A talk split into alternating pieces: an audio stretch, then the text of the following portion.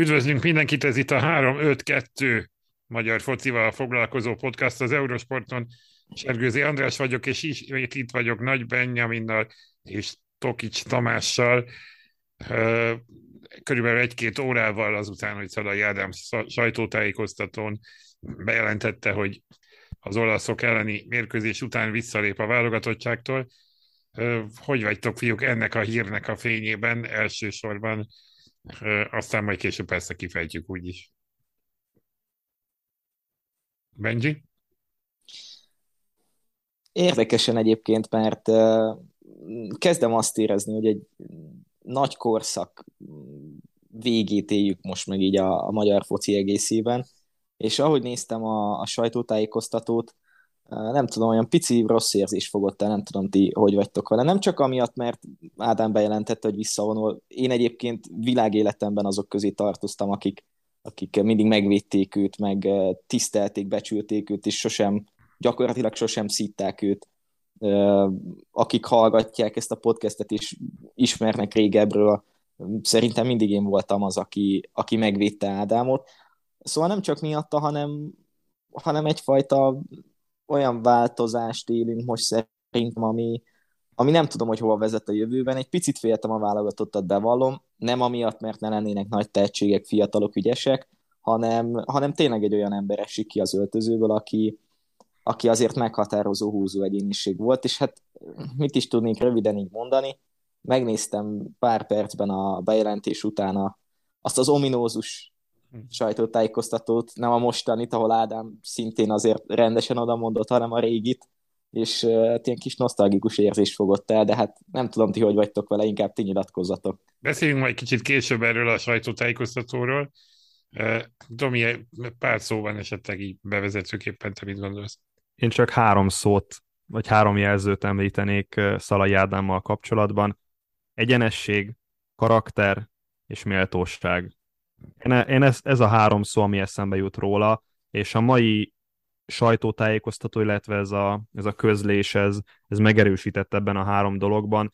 Egy hihetetlen karakter, aki nem csak a pályán, hanem a pályán kívül is meghatározó egyénisége a magyar válogatottnak, és, és kérdés, hogy van-e hasonló típusú embere a, a magyar válogatottnak. Én nagyon-nagyon kíváncsi vagyok, hogy ki lesz a következő Szalai Ádám, és most nem a 9-es posztra gondolok, bár majd erről is ki fogom fejteni a véleményemet, hanem sokkal inkább az öltözőben betöltött szerep azért. Szalai Ádám valóban nem nyilatkozott sokat, meg nem is nagyon szerette szerintem ezt a, ezt a média felhajtást, viszont amikor szót kapott, akkor egyenes volt, karakteres volt a válasza, és mindemellett ö, szilárd tényeket közölt, tehát nem volt mellébeszélés nála, ő nem, ö, hogy mondjam, ami, ahogy őt megtanították beszélni a külföldi kultúrában, vagy azok, abban a kultúrkörben, ahol ő, ő felnőtt igazából labdarúgásban, az visszaköszönt minden egyes interjújában, minden egyes sajtótájékoztatón, és ezt, ezt, ezt, ezt el tudom mondani a mai napon is.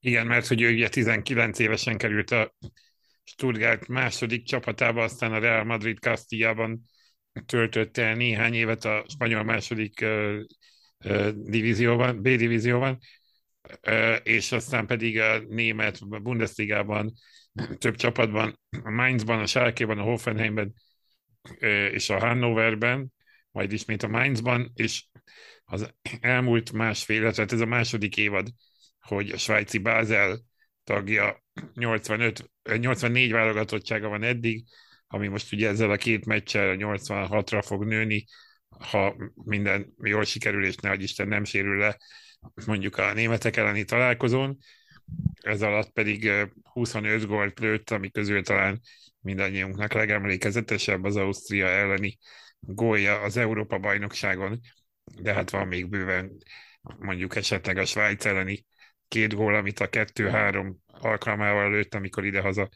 kaptunk ki egy fordulatos, nagyon jó mérkőzésen. A sajtótájékoztatóra visszatérve igazából nekem két dolog az, ami felkeltette a figyelmemet. A, a, az egyik az, hogy, hogy helyre tette kicsit a sajtót, hogy néhány órával korábban kikerült a híre a visszalépésének.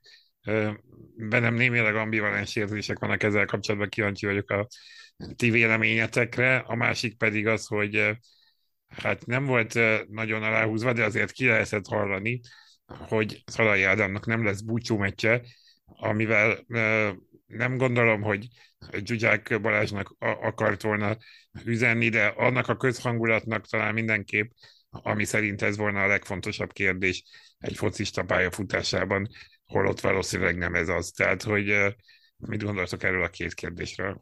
Inkább az utóbbival kezdeném, és a média részét meghagyom neked, Benji, hogyha nem probléma. A, a, az egyik jelző, az egyik jelző ugye a méltóság volt, és szerintem Szalai Ádám méltósággal viseli ezt a visszavonulást, vagy méltósággal szeretné viselni ezt a visszavonulást, és ő nem egy, egy búcsú mérkőzésen, nem egy barátságos vagy felkészülési mérkőzésen, hanem egy, egy nagyon-nagyon fontos tétmérkőzésen szeretne visszavonulni a magyar válogatottól, és az, ahogyan elmondta, hogy most azért lesz hat hónap nagyjából két tétmérkőzés között, ebben a hat hónapban már Korosszinak lesz lehetősége megtalálni Szalai Ádám utódját, szóval megadja azt a lehetőséget, hogy igazából megtalálják a, a méltó utódját, bár szerintem ebben a kérdéskörben azért piszok nehéz dolga van Szalai Ádám utódjának, igen, szerintem egyébként egyáltalán nem volt tudatos, tehát bárki belehal bármit ebben, nem volt tudatos ez, hogy Zsuzsák Balázs felé üzenjen. Egyébként a magánéletben ők, ha jól tudom, akkor, akkor jó barátságot ápolnak, és ezt szerintem a válogatott mérkőzéseken is azért látható volt, amikor ők együtt voltak a pályán. Szóval igen, a méltóság az, ami, az, ami ilyenkor az első szó, ami eszembe jutott, az a méltóság volt, hogy, hogy nem, nem fog egy barátságos meccsen visszavonni, hanem, a, hanem mondhatni a csúcson, a toppon próbálja befejezni a válogatott karrierjét. Én is ezt éreztem a, a médiás résszel kapcsolatban is, mert most alapesetben mm, elgondolkoznánk azon, hogy van egy ilyen hír. Nyilván valahonnan ennek ki kellett kerülnie, tehát valahogy ezt valaki megszellőztette valahonnan, és eljutott a, az első médiumig, aki aztán közölte a hírt, aztán a többiek átvették. Alapjában véve nem biztos, hogy ez lehetne a legmegfelelőbb reakció egy, egy sportolótól, számtalan sportoló visszavonulása kapcsán hallottunk már ilyet, de, és itt jön a de, három ponttal, azért, hogyha ha valakinek úgymond lehet hinni, hogy ilyen reakciót ad, és ha valakiről tudjuk, hogy őszinte reakció, akkor az pont Szalai Ádámi, és ezek alapján meg teljesen átfordul a gondolkodásunk, hogy basszus, miért ne lehetne egy sportolónak ilyen reakciója arra, hogyha egy ilyen hír kikerül a sajtóba? Tehát, hogy tényleg az a helyzet, hogy, hogy szerintem ez egy teljesen normális emberi megnyilvánulás volt. Engem is ugyanígy kiakasztott volna az, hogyha ha kikerült volna egy ilyen, egy ilyen téma. Ráadásul pláne úgy, hogy azért, aki nézte a sajtótájékoztatót, látta, hogy hogy erősen küzdött, küzdött a könnyeivel, és uh, szerintem ki is jöttek volna azok a könnyek, hogyha, hogyha nem egy ilyen antréval kell kezdeni az egészet. Um, és, és gyakorlatilag a pillanat varázsa beszette el ezáltal, úgyhogy abszolút, abszolút egyetértek vele. Igen, bár mondjuk megvédendő, hogy mondjam, azért a, a szakmán belül maradva, hogy ez egy nehéz, nehéz helyzet, hiszen nyilván az a fajta hírverseny, amiben a sajtóorgánumok vannak, tegye fel a kezét az az újságíró, aki ezt nem tenné ki. Mind a mellett, hogy emberileg értem, és abszolút egyet is értek. Mint ember, ha létezik ilyen egyetértek Szalai Ádámmal, mint újságíró azért megértem azt, aki ilyenkor azt mondja, hogy tegyük ki. Szóval szerintem ebben benne van ez a kettőség. De ha már egyenes, egyenes beszéd és karakánság, azért van még egy-két percünk ebben a blogban, emlékezzünk kicsit vissza erre a 2013-as beszédre, ugye akinek nem volt, ne volna meg a 8-1-es katasztrofális Hollandia elleni vereség után másnap vagy egy-két nappal később állt ki a sajtó elé, és beszélt arról Szalai Ádám, hogy hamis képet látunk magunk előtt a magyar focival kapcsolatban, hiszen nincsen egy olyan topligás játékosunk sem, talán ő rajta kívül az akkori keretben, nincs olyan tehetség az elmúlt húsz évben, és ami a legrosszabb, ahogy ő mondta, nincsen egy topligás edző, egy olyan edző, aki komoly szinten le tudott volna tenni valamit, akkor aztán azért Dárdai Pál azért egy, egy-két évvel később igen. De tí, lassan tíz év távlatából végignézve az elmúlt tíz év magyar fociát, hogyan értékelitek ezt a beszédet? Lehet, hogy sorsfordító volt, vagy talán egy másik irányba indult el a magyar labdarúgás. Lehet ezt így is felfogni. Szalai Ádám beszéde szerintem sok, sok szurkolóban felébresztette azt, a, azt, a, azt az alvó oroszlánt, hogy huha, itt azért át lettünk verve egy kicsit, vagy nem úgy lettek kommunikálva a problémák, és egyébként a sajtótájékoztatón ugyanazon a kérdésekből el lehetett azért jutni oda, hogy nagyjából a magyar sportmédia az milyen szinten kedvelte akkor a magyar válogatottat, hogy, hogy, hogy nem tudom, olyan, olyan, olyan párhuzamot vontak, hogy most akkor Andorrát, nem tudom, még Andorra is csak négyet kapott Hollandiától, akkor most Andorra jobb lenne, mint Magyarország az eredmények alapján, na mindegy. Voltak érdekes kérdések, igen. Hát, igen, igen. Egyébként szerintem most is voltak, vagy lettek volna ilyen hasonló kaliberű kérdések. Voltak is egyébként Márko Rosszinál, úgyhogy Jaj, zárójá, ne, zárójá. Ne, ne is mond talán én most nem az interjúról beszélnék, hanem, hanem talán kicsit tisztába tenném Szalai Ádámnak a, a megítélését, és azt, hogy miért, miért nem szerez annyi gólt, mint Ádám Martin a, a, a Ulsan Hyundai-ban.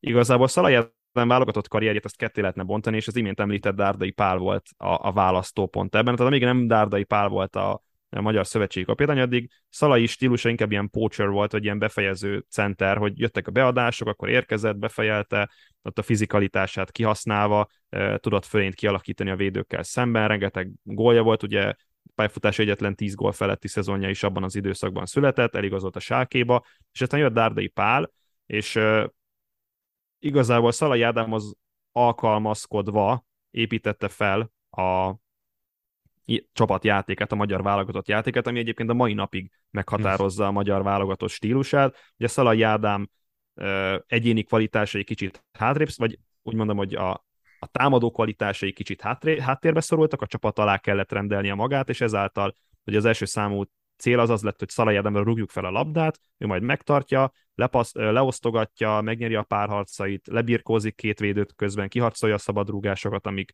amikből a magyar válogatott az elmúlt időszakban rengeteg gólt szerzett, úgyhogy megváltozott a stílusa, megváltozott a szerepköre, és én egyébként ehhez csatolnám azt, hogy Szalai Ádám egyébként nemzetközi szintű játékos tudott lenni 33 éves koráig topligában tudott játszani, és ezt részben Dárdai Pálnak köszönheti, mert szerintem, hogyha nem változik meg a stílusa, vagy nem fedezik fel ezt a fajta képességét, akkor Szalai Ádám lehet, hogy nem fut be ilyen karriert, vagy nem tud ennyi ideig a, a top futballnál maradni.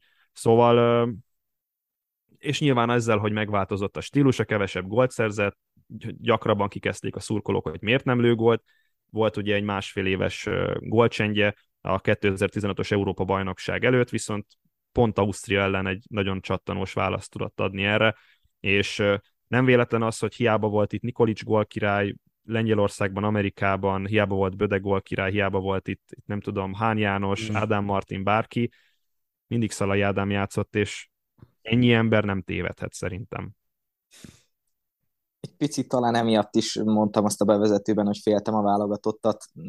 Remélem egyébként, hogy, hogy meg lesz az a méltó utód mind a csatárposzton, mind pedig a, a, a csapat vezérköri poszton. Nyilván csapatkapitány szerepkörben azért el tudjuk képzelni mondjuk Gulácsi Pétert, Márko Rossi már utalt arra, hogy azért vannak gondolatai ezzel kapcsolatban, szerintem rágondolt, bár majd meglátjuk, hogy mi lesz a döntés. A másik dolog meg az, hogy megint egy picit ketté bontva a történetet, hogy nézzük meg, a, és az előző blogban már mondtam, hogy nézzük meg pontosan, hogy, hogy kommunikációs szempontból milyen volt ez az utóbbi x év a válogatottnál. Voltak nyilván nagy zakók, gondoljunk Andorra ellen 2017, viszont azzal, hogy elindult egy ilyen egyenes beszéd, és ez pont Szalai Ádám beszédének köszönhető, annak köszönhetően mégis most ott tartunk 2022-ben, hogy oké, okay, volt Albánia elleni vereség is, azért a válogatottat lehetett szídni, lehetett őt is szídni, de ha megnézzük, mégis mintha egy fokkal, nem tudom ti, hogy vagytok vele, ordítsatok, hogyha nem így gondoljátok, de mégis mintha egy fokkal értelmesebb és kulturáltabb, és, és reálisabb és hitelesebb értékelése lenne a válogatottnak így a szurkolók egész köréből.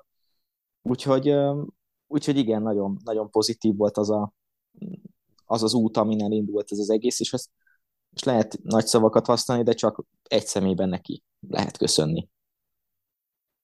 Meglátjuk, milyen lesz a későbbi válogatott.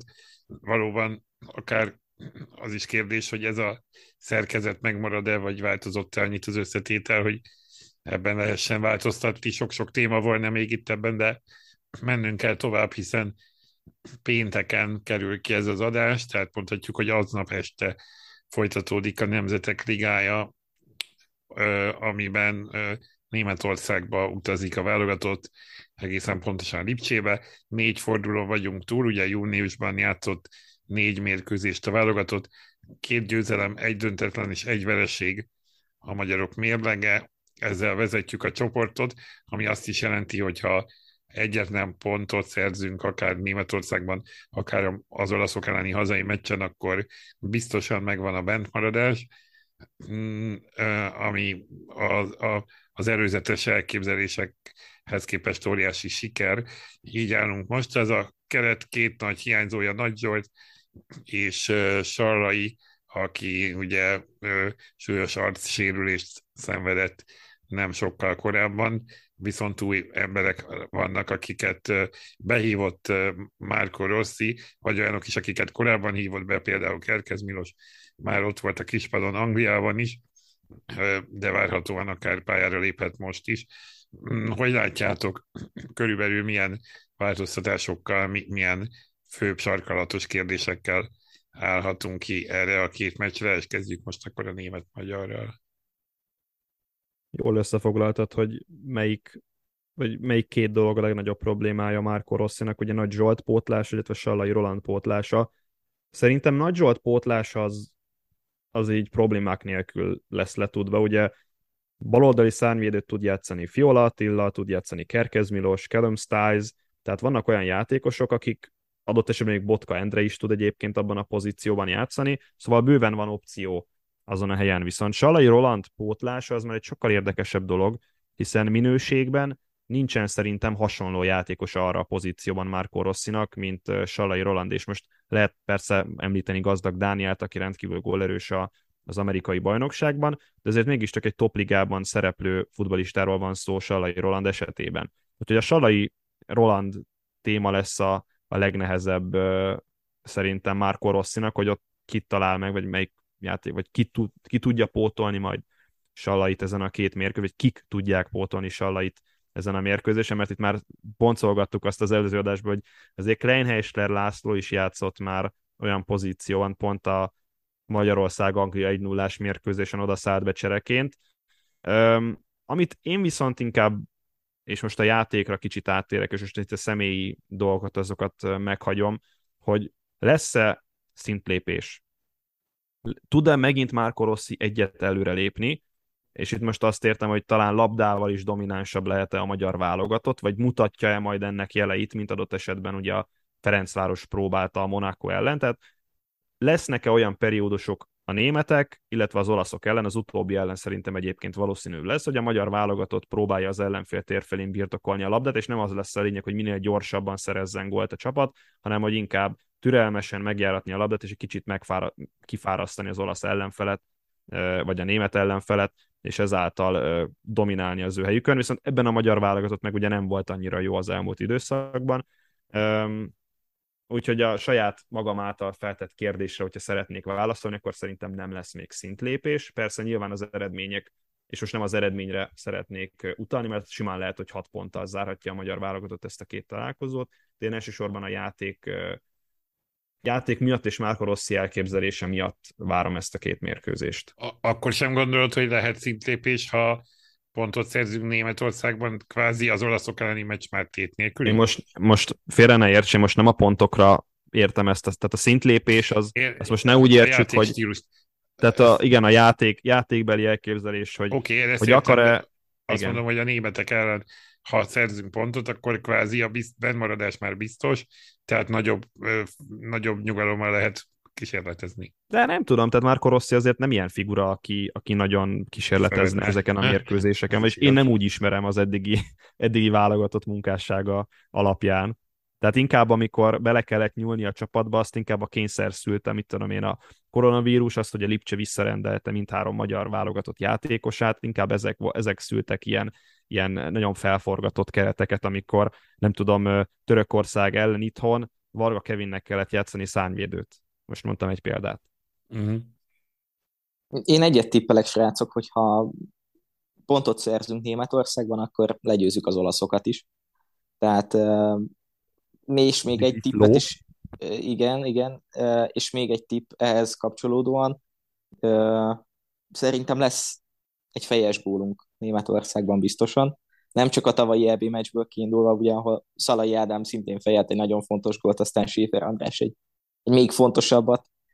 Nem csak azért mondom ezt, mert ugye most szintén szerdai hír, tehát amikor felveszük az adást, azelőtt néhány órával derült ki, hogy Neuer és Gorecka koronavírusos, és ugye, minden bizonyal nem lépnek pályára, meglátjuk, hogy majd mennyire lesz felforgatott ez a, ez a német 11.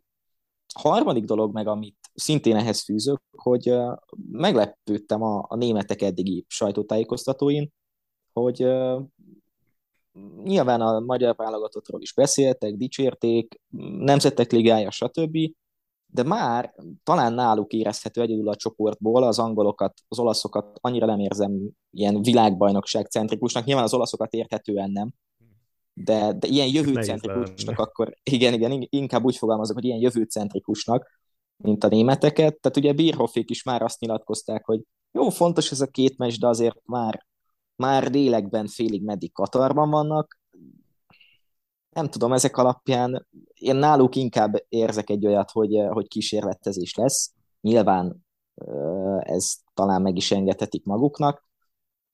Ebből a szempontból megint bejön az az érdekes kérdés, amit beszéltünk, hogy akkor a Nemzetek Ligáját hova lehet pozícionálni. Viszont minden előjárt egybevéve, hogy ilyen tippes választál maradjak neked, Andris, én azt mondom, hogy, hogy, hogy pontot szerzünk. És nem, nem a szurkoló mondatja ezt belőlem, hanem egyszerűen a közelmúltból kiindulva ez már lehet realitás ebben a helyzetben. Igen, hát a... ja, úgy Julian Brandt sem fog játszani, ő nem covidos, csak, csak beteg, de hogy illetve hát most jelenlegi állás szerint aztán persze két nap még, még sok minden lehet. Mit akartál mondani, Tomi? A realitás az, az, egy, az egy érdekes dolog. Ajánlom mindenkinek, és most nem akarok keresztbe promózni, meg itt Tudod, nem akarom mondani, hogy, hogy X-ről vagy jót, vagy rosszat, de a piros fehér legutóbbi adásában Militár Ivánnak van egy nagyon-nagyon tűpontos monológia erről a realitásról, érdemes meghallgatni valamikor ilyen 13 perc környékén van. A másik, amit mondtál, Benji, az, az ugye a kísérletezés. És erre akartam kitérni a német válogatottal kapcsolatban, hogy amikor kísérletezésről van szó, a németek az elmúlt mérkőzéseken azért váltogatták ezt a három belső védős vagy négy védős rendszert, és amikor három védővel játszottak, akkor nem igazán volt átütő a csapat, vagy azt mondom, hogy inkább akadozott ez a gépezet, és például, hogy a magyar válogatott ellen Budapesten három védővel játszottak. Majd pár nappal később az olaszokat úgy verték meg 5-2-re, hogy újra négy védővel játszottak, és ebben az évben hat mérkőzésen négyszer, ját, négyszer játszottak három védővel, mind a négy mérkőzés döntetlen lett, kétszer pedig három védőt, vagy négy védőt mondtam. Négy. Négy? Akkor bocsánat, három védővel játszottak négyszer, és mind a négy meccs döntetlen lett, és négy védővel játszottak kétszer, azt pedig mind a kétszer megnyerték. Tehát az, hogy Katarban mi lehet nekik majd a, az előre mutatóbb, az nagyrészt azért múlik ezen a két mérkőzésen Magyarország és Anglia ellen.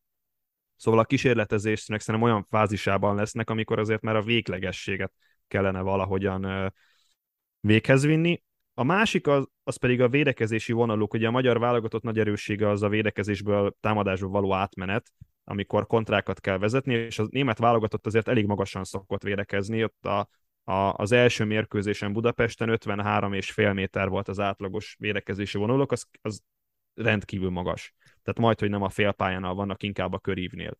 És azért oda be lehet ütni a területbe a labdákat, azért megvannak azok a játékosai Márko Rosszinak, akik meg tudják futni ezeket a területeket, és nyilván erre van kalibrálva a magyar válogatott, hogy ezeket a kontratámadásokat el lehető leggyorsabban, leghatékonyabban vigyék végbe.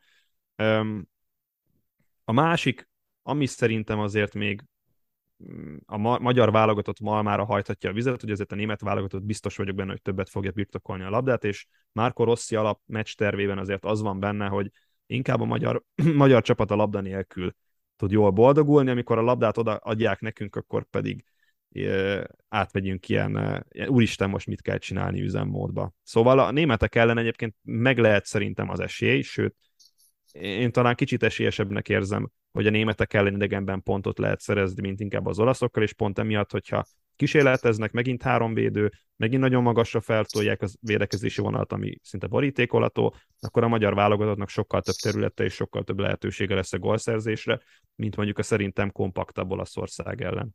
Abszolút.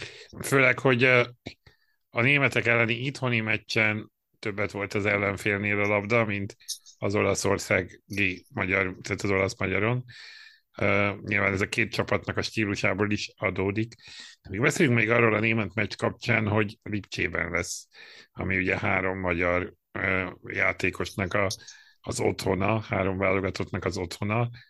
Ez uh, nem tudom, erről ti olvastatok-e, tudtok-e valamit erről, vagy beszélünk erről, hogy ennek mi lehet az, az oka, ami egyfajta ilyen gesztusnak tűnik a, a, a részemről, holott azért ilyet ritkán, ritkán látunk, bár nincs erről nyilvántartások. Lehet, hogy máskor is előfordult, csak nekem nem tűnt fel. Ez, ez nyilván előny is lehet, hogy a három magyarnak kvázi hazai pálya. Igen, érdekes egyébként, hogy hogyha megnézzük, akkor uh, Lipcse a német futballrajongók uh, szívében vajon milyen helyszínt vagy helyet foglal el. Hát mindig érdekes kérdés egyébként, és, és jó lenne megkérdezni, vagy jó lenne egy ilyen vizsgálatot csinálni. Lehet, hogyha egyszer sok időnk lesz, akkor tartunk egy ilyen 3-5-2 külön kiadást arról, hogy a, a válogatottban játszó játékosok közül, akik az adott klubcsapatuk otthonában léptek pályára egy idegenbeli válogatott mérkőzésen, ők egyrészt milyen számokat produkáltak, akár mint gól-gólpassz, akár mint, mint minden egyéb statisztikai mutató. Szerintem előny lehet egyébként, nem mondom azt, hogy, hogy, hogy ilyen hatalmas mentális plusz lehet, de azért, azért egy fokkal otthonosabban mozoghatnak, és az, hogyha és ez pont szintén az utóbbi hetek kapcsán, meg, meg a Lipcse edzőváltása kapcsán, mint klubcsapat, Szoboszta is nyilatkozta, hogy az edzésen azt kérték tőle a csapattársak, hogy, hogy lőjön bátrabban, lőjön edzéseken, lőjön meccseken bátrabban. Ha ez legalább annyit jelent, hogy ott lesz egy helyzete 20-21 méteren, és úgy gondolja, hogy oké, okay, egy fokkal most felszabadultabb vagyok, és rálövöm, akkor könnyen lehet, hogy ebből valami kis pozitívum származhat, egy-egy ilyen nüansz is eldönthet akár, akár egy meccset. Van-e még esetleg az olasz meccs kapcsán, amiről nem beszéltünk, talán a németről egy kicsit többet volt szó. Ugye viszonylag régen találkoztunk velük, ezt megelőzően 2000-ben volt egy nagyon ikonikus összecsapása két csapat között, illetve 2007-ben volt egy barátságos meccs, amit három egyre nyertünk, a, két, a 2000-es pedig 2-2 volt, ez egy világbajnoki selejtező volt, és utoljára 1996-ban kaptunk ki hazai pályán az olaszoktól, nem azért, mert ennyivel jobbak volnánk, hanem mert ilyen régen játszottunk ellenük, vagy ilyen ritkán találkozunk. De ezt azért jó lenne, ha fent tudnánk tartani. Van ebben valami. No, ha, ha nincsen Igen, több, és e, e, egy dolog, igen. egy dolog.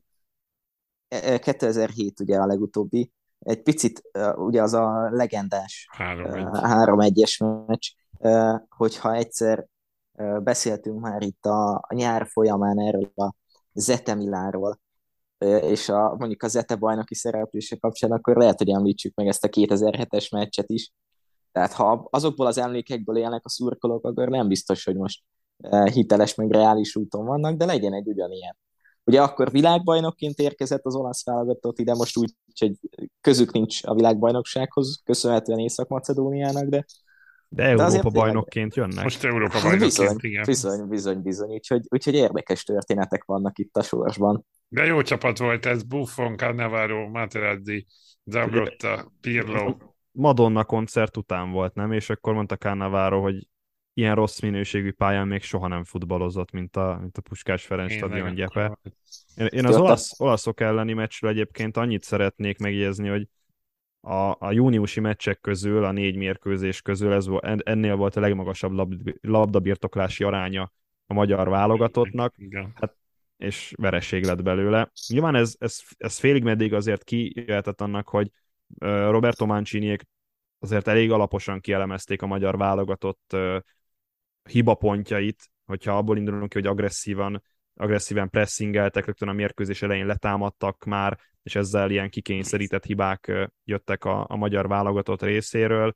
Emellett pedig tudták azt, hogy ki a legsebezhetőbb pont a magyar védelemben, Lang Ádám, úgyhogy a magyar válogatottnak a, a baloldalt kellett erőltetni, és ilyen baloldali túltöltés volt, hogy oda akkor ugye Vili Orbán, Szalai Attila, ott volt Nagy Zsolt, ott volt Séfer András, ott volt Szoboszlai, vagy Sallai, most már nem rémlik, hogy ki játszott akkor bal oldalon, és ott volt még Szalai Ádám. Tehát egy oldalra kellett tömörülni mindenkinek, és ez némileg azért volt, mert Lang Ádám használhatatlan volt a labdakihozataloknál. Igen ám, de most jön Botka Endre, aki viszont annál inkább használhatóbb, és ő azért magasabb pressing alatt is képes jó döntéseket hozni. Nekem élénken itt van a fantáziamon a Portugália ellen Európa bajnoki mérkőzés, amikor Botka Endre talán az egyik legjobbja volt a mezőnynek, és pont emiatt, hogy nagyon higgadt volt, és, és még a portugál nyomás ellenére is jó döntéseket tudott hozni. Ami még azért a magyar válogatott malmára hajtatja a vizet, hogy a, a, az olaszok, ha a védelmi vonalukat fentebb tolják, és ezáltal megint területeket hagynak maguk mögött, akkor ezért az imént németeknél is elmondott ö, okok miatt képes lehet a magyar válogatott több kontrát vezetni, és ezáltal nyilván több lehetősége is lesz a gólszerzésre majd. Úgy legyen, a proféta szóljon belőled. A következő adáson már okosabbak leszünk, túl leszünk mind a hat meccsen. Benne van az is, hogy jövőre a B-divízióban folytatjuk, benne van az is, hogy készülhetünk a Final Four-ra mondjuk e- erre sem, sincs azért olyan sok. Mind a kettőre ugyanakkor esély van Igen, szerintem. szerencsére mind a Igen, kettő. és, és tegyük hozzá, vajon mit csinál Szalai Ádám, hogyha bejutunk a Final Four-ba? Na igen. igen. Na, Akkor is, eh, szerintem van annyira Nem hiteles, meg annyira persze, szava. amúgy igen. Igen, mert ez csak a vicckedője. Úgyhogy ez a, ezek a verziók mindenképpen ott vannak, de valahol a kettő között, és akkor még arról nem is beszéltünk, hogy ez mit jelenthet a következő EB selejtező sorsolásnál, de majd ha oda jutunk, akkor erről is úgy is beszélünk. Mert hogy NB egyezünk egy kicsit, noha nincs forduló, hiszen a hétvégén kupameccsek voltak, amiket jól megtippeltünk, de szerettünk volna múlt héten kicsit NB egyet értékelni, akkor viszont elég sok témánk volt.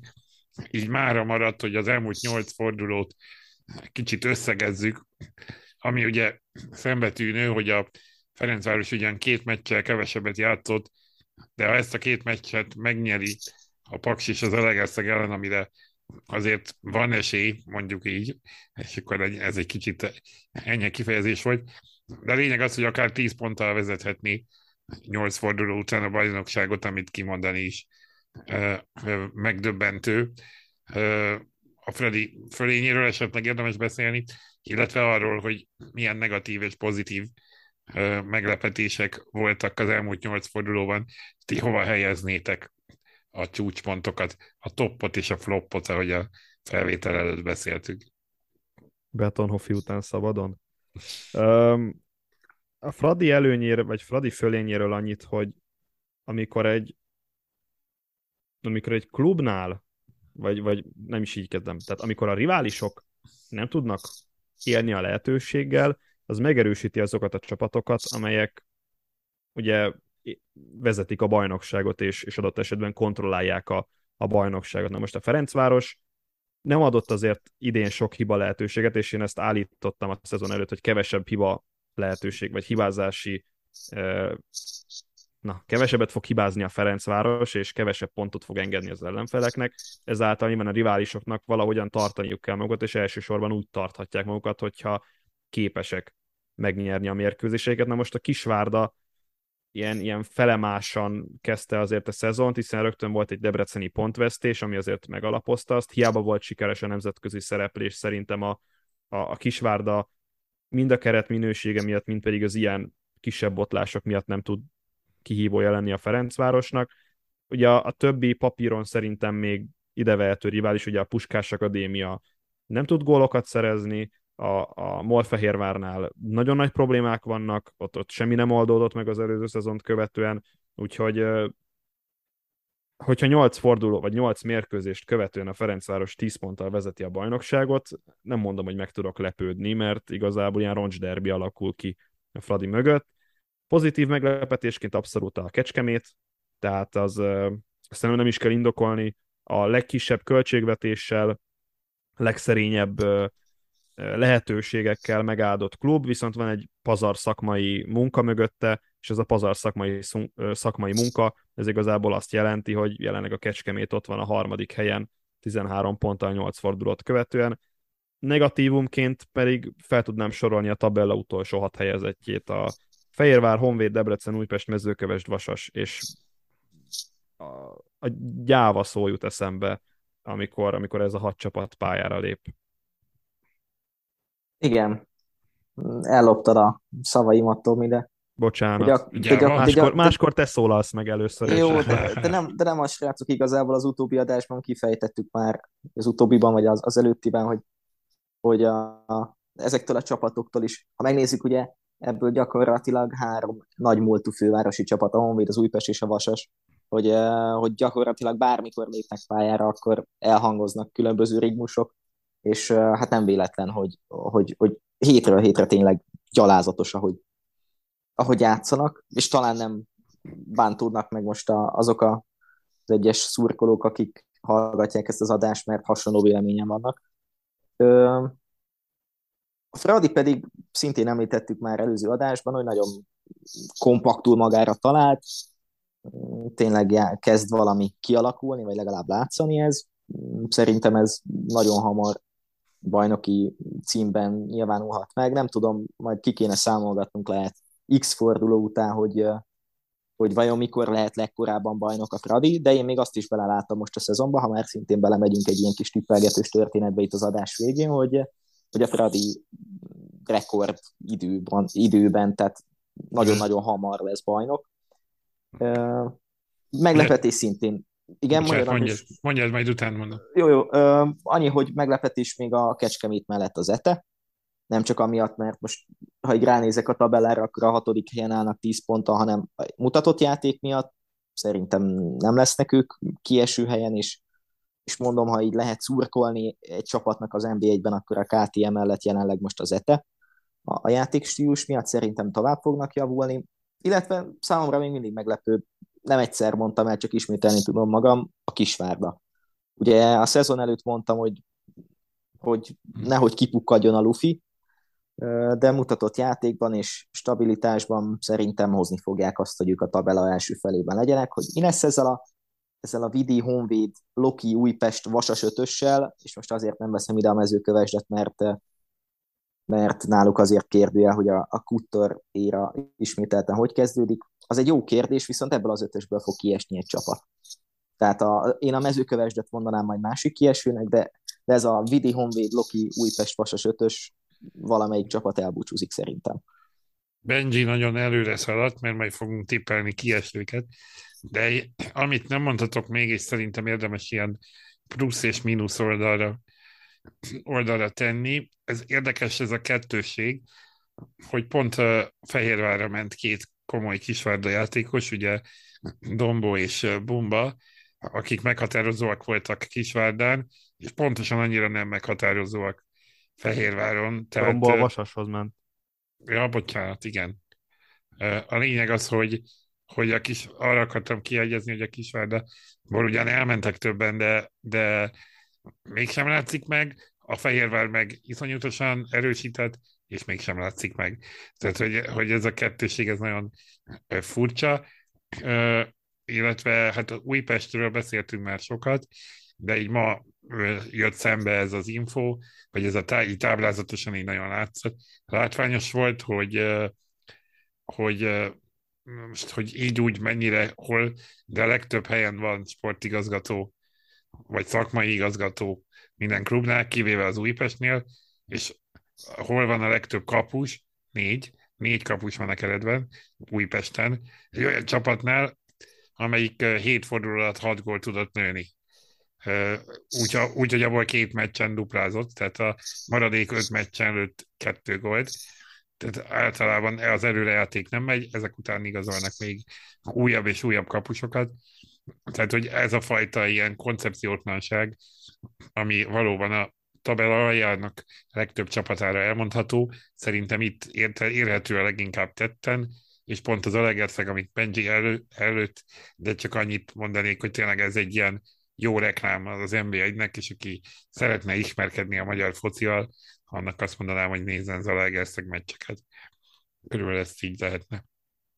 Szerintem és még, ez... még kiegészítésként ugye Csirkovics és Prenga is elment a Kisvárdából, igen. és láthatjuk, hogy a Honvédnál szintén nem nyújtanak valami extra klasszis teljesítményt, illetve én nem tudom, a, az Újpest szerepét pont most abból a szempontból, amit említettél a kapusok szempontjából, én, én pozitív változásnak látom, mert az újonnan igazolt Nikolics nem tűnik rossznak.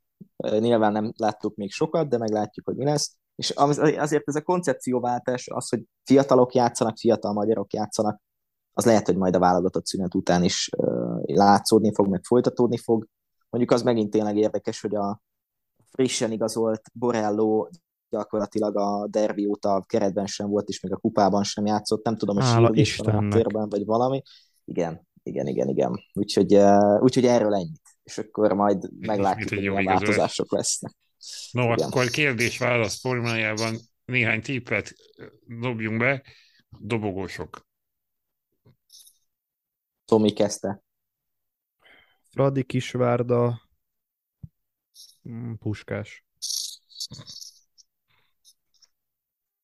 Fradi, Zete, Kisvárda. Fradi Kisvárda szerintem is az egy-kettő, és a harmadik helyre akkor én mondom a, mondom a paksot. Az Alegerszeg és a paks között gondolkodtam, talán legyen akkor a paks. Nézzük a kiesőket. Most kezdje Benji. Mezőkövest Debrecen, és pont a Debrecen kapcsán nem beszéltünk sokat, ugye Srigán Blagojevicsról, az új vezetőedzőről. Ó, bizony. És uh, talán azért is nem beszéltünk sokat, mert pont-pont-pont. Szerintem nem lesznek kint a bajból. Volt tipp. 14 év alatt ez a 14. helye. Igen. Szerintem többet nem nagyon kell beszélni. A jó kezdés ellenére ki fog esni a kecskemét, és uh, nem tudom. Tényleg nem tudom ki a másik. Legyen a Honvéd, de csak azért, hogy, hogy legyen változás. Jó, én pedig azt mondom, hogy Újpest és mezőkövest. Az Újpestet idén utoléri a végzet. Uh, gól király? Hát, én, én betippelem uh, talán Adama Traorét, de csak akkor, hogyha nem viszik el. Ha nem viszik el. Igen. Én kitartok Kodró mellett. Oké, okay, én pedig akkor mondom Kamályt a Kisvárdából. Akkor ez azt jelenti, hogy három régiós, tehát megszűnik az elmúlt évek trendje, hogy magyar lesz a magyar gólkirály. Aztán Meglátjuk. Varga Barnabás. Varga igen. Barnabás még befuthat, igen, a pak, a pak színeiben. Végezetül így zárásként azt gondoltuk, hogy az elmúlt nyolc forduló alapján fölállítunk egy, egy best of 11-et, mindhárman hoztunk egy-egy csapatot. Én azt gondolom, hogy menjünk posztról posztra. Nem tudom, hogy van-e nektek felállásotok. Én egy kicsit kizofrén módon 4-4-2-ben álltam fel, de, de Rendbontó. Vannak-e, vannak-e más elképzelések? Simeone az edző? A lényeg az, hogy, hogy menjünk posztról posztra talán, és akkor ki ahány, ahány játékost az adott sorban beállított, azokat elmondja röviden. Én a kapuba kicsit megelőlegezve a bizalmat Heinrich Ottót tettem a Kisvárdából. Egy fiatal, talán eddig még nem hozta azt, amit várnak tőle, de a bajnokikon mindig ő véd, ugye, ugye meg volt hozva bajnoki per európai kupameccsek, és Hindrich kapta a, a bajnoki meccseket, de edzésben van 20 évesen, arról beszélnek, hogy majd egyszer döntenie kell a magyar és a, román válogatottság között, hát tartsunk ott, hogy ez kérdés legyen, de azért szerintem ő bele lehet látni valamit. Ő azért részben azért játszik, mert, mert a Kisvárda így tud szerezni pontokat a, a fiatal szabály miatt. Az én kapusom Varga Bence a Kecskemédből hétről hétre iszonyatosan nagy bravúrokat hoz, és, és több olyan mérkőzés volt, amikor Kecskemét azért nagy rész Varga Bencének köszönette, hogy pontot-pontokat tudott gyűjteni. Én kapusom pedig Damien Patrick. Oh, aki, akinek, akinek ugye az Zalaegerszeg kapusa, akinek azért elég jó, nyolc meccse volt, és, vagy hét meccse volt egészen pontosan, itt a bajnokok, bajnokikat nézzük, és akinek ugye már egy válogatott kerettagságot, mint harmadik számú kapus megelőlegeztünk.